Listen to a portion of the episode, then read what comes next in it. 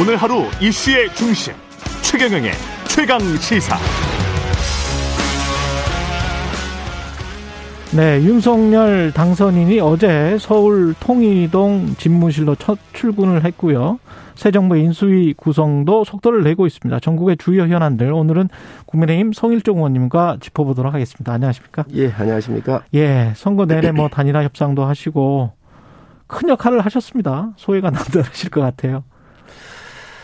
제가 20대에 이제 등원을 했잖아요. 예. 20대에 제가 국회에 들어와 있을 때 한 8개월 정도 여당을 했나요? 그리고 탄핵을 맞았습니다. 아. 그때 야당을 하면서 어떤 생각을 했었냐면, 과연 우리가 여당 한번 해볼 수 있을까라고 하는 그러한 자괴감 속에서 20대를 거의 보냈거든요. 또 21대 들어와서도 역시 총선에서 우리가 져가지고 상당히 그 실의에 좀 빠져 있었는데 그게 5년 만에 이제 여당이 됐잖아요. 그렇죠. 그래서 국민들께서 정치하는 그 각 당의 행태를 바라보면서 심판하는 게 굉장히 무섭구나. 그렇죠. 그리고 이 권력을 위임받은 것은 항상 국민을 위해서 겸손하게 써야 되고 국민을 섬기라고 하는 자리이기 때문에 이러한 탄핵 과정 그리고 이번에 정권 교체가 되는 그런 과정을 보면서 정말 각 당이 잘 나갈 때 항상 조심하고 국민 무서운 줄 알고 이 경각심을 가지고 국가 경영을 해야 한다라고 하는 그런 생각을 해봤습니다. 특히 서울 같은 경우에 2010년부터인가요? 한 2020년까지 지금 저 총선 이야기 하셨습니다마는 민주당이 굉장히 우세했었던 지역인데 재보궐선거 이후에 완전히 판세가 바뀐 게 이번에도 이제 드러났으니까 어떻게 보면 정말 민심의 또나 한번 방향을 틀면 정말 무섭구나 그런 생각이 듭니다. 예, 그렇습니다. 서울은 특히 우리 전국의 가장 핵이잖아요. 예. 그러다 보니까 서울의 민심이 전국적으로 이렇게 흘러나가고요. 어떤 정권의 오만이나 또 무소불위의 권력을 행사하게 되면은 늘 국민 그 반대적인 그 기능을 하는 게 민심이잖아요. 그렇죠. 그래서 정책에 대한 실패도 있었겠지만 또 지방정부 장들의 비위 여러 가지 그리고 또 현 정권의 내로남불 같은 것들을 우리 서울 민심이 정확하게 알고 계신 거죠. 그렇기 때문에 그게 이번에 수치로 저는 표현이 됐고 그 선행적 시그널이 재보선에서 이렇게 나왔다 보면 되죠. 그 6.1 지방선거에 대비해서 지금 국민의힘도 당직 개편을 하는 것 같은데 할 것 같은데 사무부총장 물망에 지금 오르셨는데 이거는 어떻게 고민하고 계시는지 모르겠어요. 저는 사무부총장을 이미 했습니다. 그래서 이번에 저희 대표께서 다시 좀 고생을 해줬으면 좋겠다라고 한 6일 전에 말씀을 주셨는데 제가 21대 들어와서 비대위원을 시작을 했잖아요. 김종인 비대위원장님을 모셔올 때 제가 굉장한 역할을 했었습니다.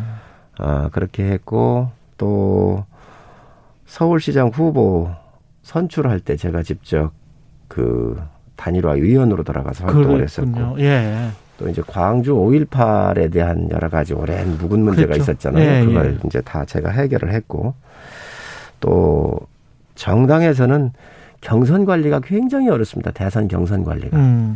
이 경선 관리를 할 때 제가 여론조사 소위원장을 맡아서 굉장히 어려운 일을 해냈는데 그 기간 동안 21대에 들어와서 지금까지 당직을 주로 맡으면서 일을 많이 했기 때문에 이제는 또 다른 분들이 나눠서 좀 하시고 그 다른 분을 천거해드렸습니다. 예. 그 새 정부 인수위 활동 이게 이제 굉장히 중요하죠. 새 정부 비전이랑 이제 일치해야 될 것 같은데 큰 방향은 어떻게 잡고 있는지도 모르겠습니다. 우선 인수위가 무난하게 잘 그림을 그려져야 5년에 대한 대한민국의 청사진을 놓고 국민들께서 안심할 수 있다라고 저는 생각을 해요. 그래서 그 우선 정부 인수를 나도 신속하고 속도감 있게 또 인수를 해야 될 거고요. 또 이 일 잘하는 유능한 정부가 되기 위해서는 정말로 적재적소에 필요한 능력이 있는 실력이 있는 경험 있는 그런 인재들을 주로 발탁을 해서 성공한 정부, 유능한 정부가 되어야 국민이 좀 편안하다고 보고, 또 앞으로 새 정부가 갈 때에 저희 당선인께서 항상 말씀하신 게 이 통합과 번영이셨고 미래였거든요. 예. 키워드가 두 가지를 말씀을 하셨어요.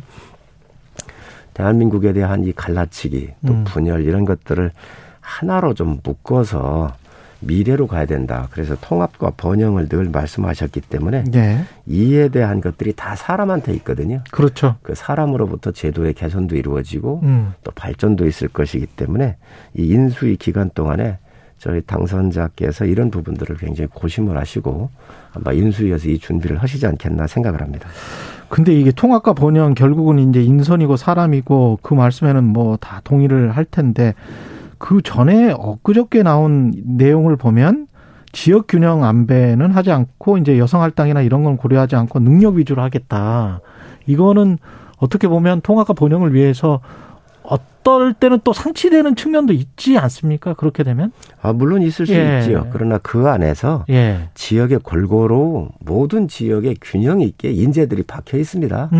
그렇기 때문에 그것도 하나의 다 요소가 될 거고요. 예. 지금 우리 정치 지형이나 국민 이 정서 이런 것들을 보면 이념이란가 진영에 너무 매몰되어 있잖아요. 그렇죠. 그래서 예. 또 갈라치기가 좀 많이 있었고 예. 그렇기 때문에 이런 것들을 다 통과를 하실 거고 특히 인재 발탁에 있어서는 여야를 뛰어넘고 지역을 뛰어넘고 뭐 성별 가리지 않고 정말 국가의 새로운 미래를 열어가는 데 그런 인재라고 한다면 예. 때로는 뭐 어느 뭐 그 지역으로 편향될 수 있을지 모르겠습니다. 왜냐하면 워낙 출중한 능력을 가지고 있다고 한다면 그러나 그 사람에 대해서 국가가 새롭게 개조가 되고 미래 비전이 만들어지고 또 그런 것들이 국가에 실적으로 늘어날 거기 때문에 가장 중시되는 것은 능력 있고 유능한 그런 사람의 초점이 맞춰지는 거 아닌가 생각을 합니다. 그 안철수 위원장의 다음 보직이 이제 초대 총리 가능성이 거론이 되는데요. 이게 또 다른 뭐 복수의 이름들도 나오고 이게 어떻게 보면 당의 역학관계랄지 안철수 인수위원장 총리 그다음 또 어떤 권력 국민의힘 권력 이것과도 연관이 될 것 같은데 어떻게 보세요? 총리 인선이나 예. 이런 것은 저희가 아직 알 수가 없고요. 예. 여러 가지 검증도 있을 거고요. 또 비교 평가에 대한 당선자께서 생각하시는 것도 있으실 거고 또 통합과 번영에 대한 큰 키워드를 갖고 계시잖아요. 예. 그렇기 때문에 그런 것을 미리 예단할 수는 없을 것 같습니다. 아, 그러나 예. 안철수 후보가 갖고 있는 과학자, 의사이면서 또 컴퓨터 공학에 대한 깊은 식견과 또 창업을 했었던 그런 전문성으로 봤었을 때 어떤 가치의 결합이나 이런 거를 통해서 이번 인수위 과정에서 상당 부분 미래에 대한 이런 비전들은 좀 담아낼 수 있지 않겠나 생각을 합니다. 안철수 인수위원장의 김한길 국민통합위원장, 김병준 지역균형발전특위위원장. 이게 어떻게 평가를 하십니까? 견제와 균형의 인사로 평가하는 시각도 있는데요. 예. 견제와 균형 같은 거는 아닌 것으로 저는 개인적으로 그래요? 생각을 하고 있습니다. 예. 안철수 대표 같은 경우는 또 대선 기간에 그 두 후보끼리 말씀 주고 계셨던 것도 있고 또 그런 가치 지향점이 함께 일치하는 부분이 많아 있었기 때문에 가치의 확장이라고 하는 부분으로 한번 이해를 하면 될 것 같고요. 가치의 확장이다. 예. 예, 미래에 대한 또 산업 미래 산업사에 대한 이런 새로운 그 미래 먹거리 같은 그 경우에 대한 국가 대개조 이런 부분에 대해서는 상당히 가치의 확장으로 좀 볼 수 있을 것 같고요. 김한길 위원장님은 굉장히 전에 민주당 쪽에서 대표도 하셨고 대표였죠. 네. 굉장히 인품이 있고 네. 실력 있는 분이십니다. 또 부친께서도 정치를 하신 굉장히 정치 명문가 출신 아니십니까? 정치적인 감각이 굉장히 좋으시고 그래서 앞으로 이 그 큰 통합의 틀에서 보면은 역할을 그동안도 해오셨지만 앞으로도 하실 거로 보여지고요. 또 굉장히 그릇이 큰 분이세요. 그렇기 때문에 그 기대감을 가지고 있고 또 김병준 비대위원장님은 전에 저희 당의 비대위원장님을 하셨잖아요. 예. 그리고 국가 경영 발전 이 그 지방 분권과 자치에 대한 굉장한 식견을 갖고 계시죠. 그래서 지역 균형 발전에 대한 철학을 늘 이렇게 설파하신 분이신데 그 어느 지역에 사느냐에 따라서 불평등 같은 건 없어야 된다. 그래서 지역 균형 발전 이런 부분에 대해서 오랜 연구를 하셨고 네. 또 그에 대한 철학이 분명하신 분이기 때문에 번영을 위해서 국가의 번영을 위해서 미래를 위해서 굉장한 이러한 아이디어와 철학 이런 것들이 인수위에서 녹아나지 않겠나 국정 철학으로 반영되지 않겠나 생각을 합니다. 이분들과 김부겸 국무총리 유임설 그다음에 사실 김한길, 김병준, 안철수 뭐 다 총리 물망에 있는 후보들이고 김부겸 국무총리 유임설이 또 조선일보가 그 보도를 했는데 그다음에 김은혜 대변인이 100% 후보다 뭐 이렇게 이야기를 했단 말이죠. 이거는 어떻게 봐야 될까요?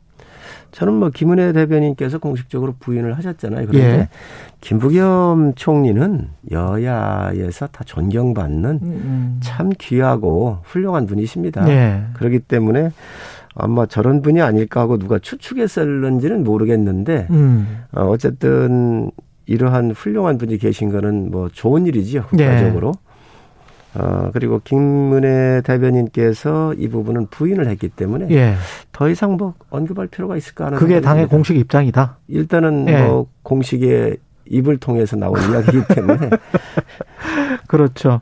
지금 민정수석실 폐지나 특별감찰관 제대로 이제 재가동하겠다. 이거는 일단 진위가 그대로라면 굉장히 호평을 받고 있다고 보여집니다. 어떻게 보세요? 그동안 권력들이 청와대가 민정수석실이 특히 무소불위 같은 모습을 보였잖아요. 예. 그래서 전에 오병우 민정수석도 그랬고요. 조국 수석 때도 그랬고 그러한 선례를 저희가 말씀드릴 수밖에 없죠. 예. 그래서 민정이라는 게 백성의 정서나 또 국민들의 삶을 살피는 그런 상당히 중요한 곳인데 이게 때로는 사찰이거나 정적을 죽이는 그런 기능으로서 또 반대 정치 집단을 여러 가지 측면에서 억압하는 그런 기능도 있었던 것들이 사실이지 않습니까? 그렇기 때문에 새로운 시대를 맞아서 이런 청와대부터 개혁을 해서 국민한테 낮게 가겠다라고는 당선인의 평소에 갖고 있는 그런 생각이 아니신가 이렇게 생각을 하고 있습니다. 그 다른 시각도 있어요. 그러니까 검찰총장 출신이기 때문에 당선인이 완충지대를 민정수석이 하긴 했었단 말이죠. 근데 그 역할이 없어지면 대통령이 혹시 법무부나 검찰 직접 뭔가 교감을 하고 그런 상황이 되면은 굉장히 좀 이상하게 되는 거 아닌가. 제도를 운영하는 사람이 사실 가장 중요하거든요. 예. 그 제도를 운영하는 그 분의 그 민주적인 마인드가 그렇죠. 중요한 것이지 예. 사실 이러한 중복된 기능이 있는 제도들이 많으면 서로 싸움이 일어난단 말이죠. 권력 투쟁이 일어나고 예. 그것보다는 원래 제도에 충실하게 하면서 운영하는 분의 철학이 또 생각이 잘 작동되도록 하는 게 저는 더 맞다라고 생각을 합니다. 그런 시각에서 보면 특별감찰관제의 부활이 공수처를 고사시키기 위한 어떤 카드다. 이렇게 보는 시각도 있고요. 특별감찰관제는 네. 상당히 순기능이 있어 왔지요. 왜 그러냐면 친인척이라든지 권력 주변에 있는 분들에 대한 감시를 통해서 부정부패를 사전에 예방하는 기능이 있지 않습니까? 네. 또 대통령 자신을 포함해서 이러한 기능들을 순기능적으로 잘 해왔는데 이게 지난 5년 동안 아예 기능을 못했어요. 예. 그렇기 때문에 권력 신부에 특히 친인척과 관련되는 분들에 대해서는 이러한 기능이 저는 있는 게 맞다고 보여지고요. 공수처는 또 기능이 틀리지 않습니까? 고위공직자의 수사처이기 때문에 예. 이거하고는 좀 틀린 이야기이기 때문에 그거는 네. 좀 앞선 예측 아닌가 생각을 합니다. 알겠습니다. 여가부는 어떻게 될까요? 여가부 얘기를 자꾸 얘기를 하시는데 네. 선례로 제가 말씀을 좀 드릴까 하는데요. 네. 우리가 박원순 시장 그 성비 사건이 나왔었을 네. 때 여가부가 전 국민들이 여가부 장관이 국회에 나와서 답변을 하실 때 전 국민들이 성인지 교육을 할 수 있는 좋은 기회가 될 수 있다 이렇게 얘기를 하셔가지고 여가부 장관이 굉장히 비난을 많이 받은 적이 있습니다. 네. 또 윤미향 사건 같은 경우 여가부에서 지원하고다 이렇게 했잖아요. 그에 따르는 많은 피해가 있었습니다. 이런 거에 대한 정리할 시점이라고 이렇게 말씀을 하신 거지요. 그래서 앞으로 아동이라든가 네. 또 이 사회를 구성하는 가장 기초적인 단위, 이 셀이 가족 아니겠습니까? 네. 가정이고 그리고 인구 절벽 시대에 맞춰서 이런 남녀의 갈라치기 문제가 아니라 전반적으로 국가의 큰 틀을 준비하는 예. 새로운 발전지향적인 새로운 모델의 부가 만들어질 거지 여가부를 자체 하나만 가지고 이거를 없애겠다. 다른 것도 안 만들고 대안도 없고 이런 게 아닙니다. 그래서 이러한 잘못됐던 것들을 바로 개선하면서 예. 미래 사회에 맞는 그런 새로운 부의 출현을 얘기를 하는 것이기 때문에 이거의 폐지에 초점을 맞추는 것은 전 바람직하지 않다고 생각을 합니다. 예. 이명박 전 대통령 특별사면 문제 지금 나오고 있고요. 오늘 내일 회동을 하죠. 예, 문재인 대통령과 당선인이. 그리고 김기현 국민의힘 원내대표가 문재인 대통령에게 이명박 전 대통령은 물론이고 이재용 부회장에 대한 사면법권도 공개 요청을 했는데 이거 어떻게 보세요? 요건 일각에서는 그러면 이제 김경수 전 경남지사도 사면 해야 되는 것 아니냐, 뭐 이렇게 주장하는 지지자들도 있는 것 같고요. 선거 기간 동안에 당선인께서 네. 이런 부분을 당선이 되시면 문 대통령한테 건의를 하시겠다 이렇게 말씀을 하셨던 선거 기간 중에 예, 그렇습니다. 예. 그래서 그 일맥이 상통한다 이렇게 보면 될 것 같고요. 예. 또 새로운 정부가 이렇게 출범을 하는데 아마 문 대통령께서도 새로운 정부한테 짐을 드리기보다는 많은 부분을 정리하실 거예요. 또 우리 문 대통령이 인품적으로 굉장히 훌륭하시잖아요. 그렇기 때문에 새 정부에 대해서 짐 같은 경우는 안 넘겨주실 거라고 저 개인적으로는 생각을 하는데 아마 이런 부분도 그동안 선거 기간에 나왔었던 일이기 때문에 예. 저는 가능성이 있다고 봅니다. 또 저희 원내대표께서도 이런 말씀을 또 하셨거든요. 예. 그런 거로 봐서는 아무래도 현직 대통령님과 그리고 당선자 간의 이 국정 인수 전반에 대한 걸 말씀하실 거기 때문에 예. 그런 부분들에 대해서 말씀하신 거 아닌가라고 예측을 해봅니다. 알겠습니다. 여기까지 해야 되겠습니다. 국민의힘 성일종 의원님이었습니다. 고맙습니다. 네, 감사합니다.